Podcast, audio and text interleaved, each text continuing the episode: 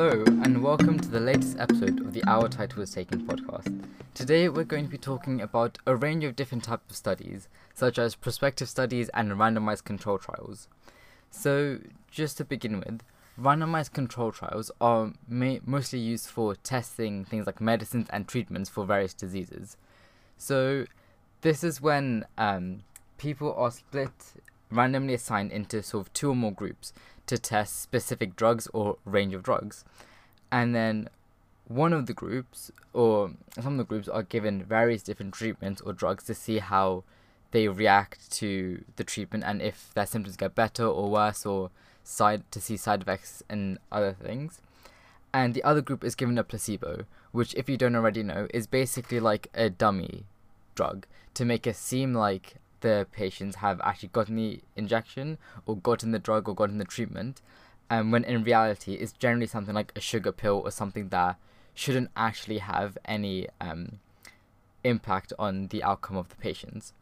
And then we can sort of see the effects based on the two different groups and be able to check if there's a statistically significant result or impact of the drugs.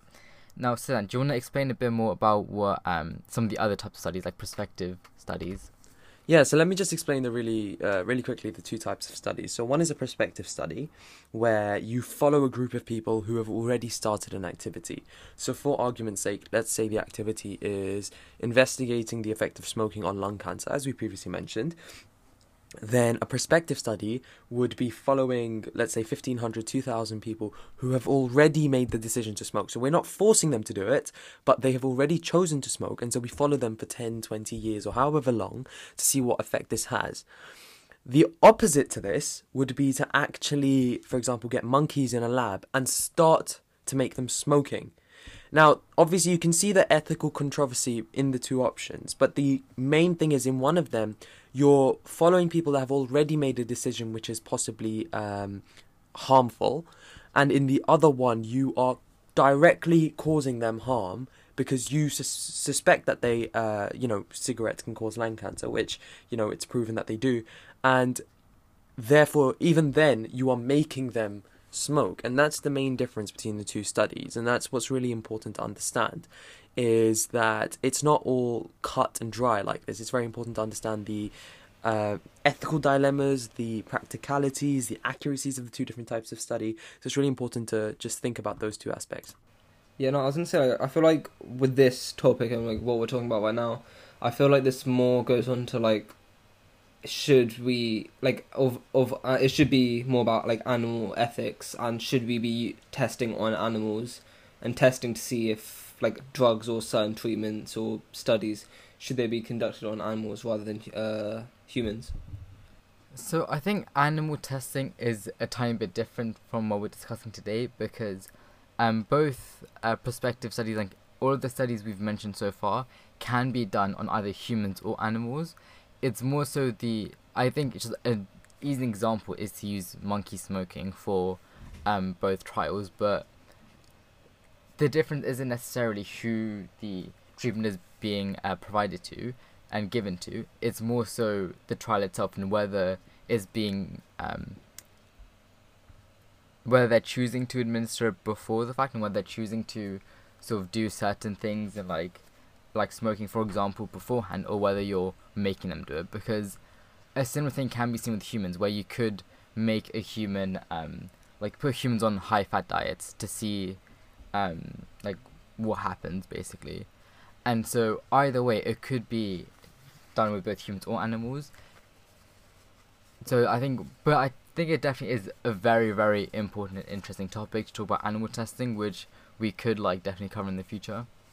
Yeah, no, um, yeah, so I completely agree with that, and I think that we can talk about animal testing in the future. But let's talk about more of the ethics here. So, um, you know, just for everyone in the audience, we were talking about animal testing, and rather than going and foraying into the full episode of animal testing, let's talk about the idea that. So we are talking about this that there have been some rumors that, um, or some ideas that forcing animals to start smoking, or uh, for example, in this case, monkeys, can actually be more of an accurate study because of the fact that you're controlling their environment and making sure that the only independent variable in this case, and for everyone listening, an independent variable is a variable that you change in a study, um, the only independent variable is the fact that they're smoking, which may not be the case with live humans who are actually out in the population.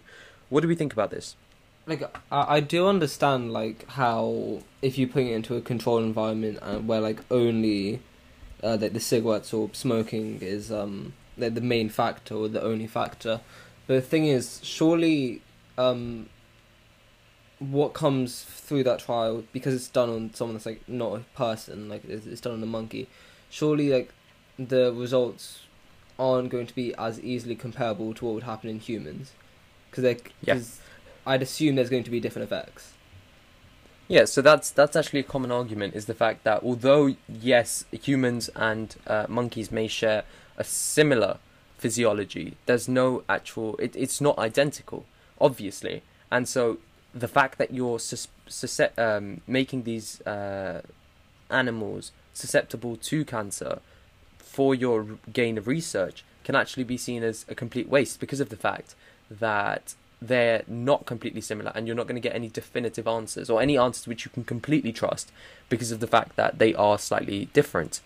Um, let's talk about the idea that, you know, uh, if you're following people, if you're following human beings doing this, that can actually be a lot unhealthier uh, for humans. So, for example, um, so I, I was reading this thing where he said that if you're following, as Shao mentioned, the idea of people saying, you know, high fat diets uh, to see if that leads to obesity. And if you have a suspicion or a hypothesis that this does happen, then do you have a duty to interfere in the study and tell these people that you shouldn't be having high fat diets because they can lead to obesity and because they're humans, they can actually make a positive change or they could try.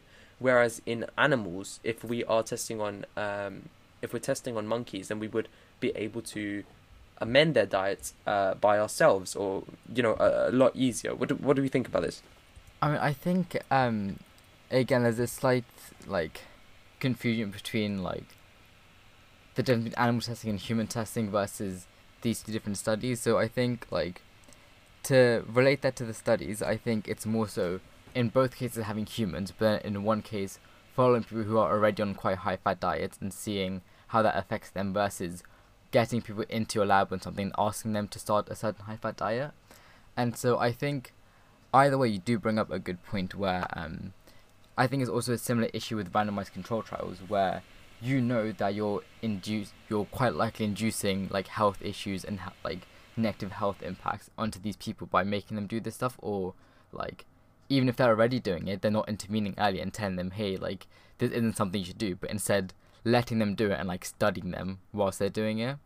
And so like it brings up a very interesting like ethical dilemma although i think that in very certain situations it like we need to weigh sort of the effects on the individual versus possible benefit to like the whole which i think also varies a lot based on the trial and the situation and um capacity to like consent and capacity to understand what they're doing and like because also quite often if this person is already like doing a certain thing they're just telling them hey this is a bad thing might not stop them. So like you may not have any you may not be able to have an impact on them anyway so if they're gonna do it if they're gonna do it they're gonna do something bad for their health and not change then it may be helpful to have some sort of research or at least some sort of benefit from it but i think again that varies quite a lot based on the situation Kushal, you were mentioning a different type of study called a retrospective study, where where rather than following a group of people to see um, what the outcome is,